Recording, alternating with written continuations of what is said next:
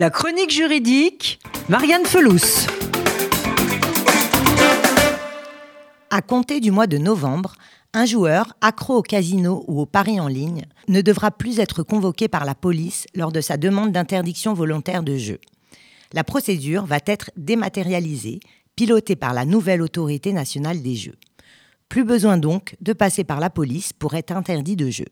Aujourd'hui, pour être volontairement interdit, le miseur, accro au casino ou aux partis sportifs en ligne, doit en faire la demande auprès du ministère de l'Intérieur avant d'être convoqué par les services locaux de la police chargés de la surveillance des jeux d'argent.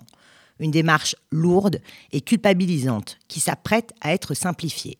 En effet, à compter du mois prochain, elle sera dématérialisée. La case police sera ainsi supprimée.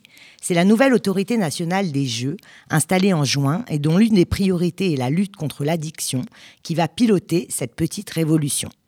La requête du particulier qui dépense des sommes folles dans le hasard pourra être initiée via son site Internet.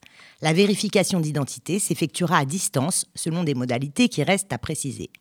Cette structure, gendarme indépendant, doit récupérer ces prochaines semaines la gestion du fichier des quelques 38 500 interdits de jeu actuellement entre les mains du ministère de l'Intérieur. La publication du décret signé du ministère de l'Intérieur et actant ce transfert est programmée en novembre selon la place Beauvau.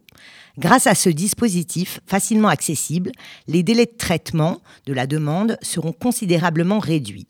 Une fois inscrit au fichier national, le joueur se verra interdit d'accès à l'ensemble des casinos, clubs et cercles de jeux, mais aussi à tous les sites légaux de jeux d'argent en ligne. Toutefois, cette réforme ne concerne pas les points de vente en dur. Ainsi, une personne, frappée par une interdiction de jeu, peut tout à fait continuer à tenter sa chance au loto, parier sur une défaite du PSG ou gratter un ticket cash chez les détaillants françaises des jeux, ou miser sur un cheval à l'hippodrome, ou dans un pays des opérations anonymes sans contrôle d'identité. Alors, les jeux sont faits.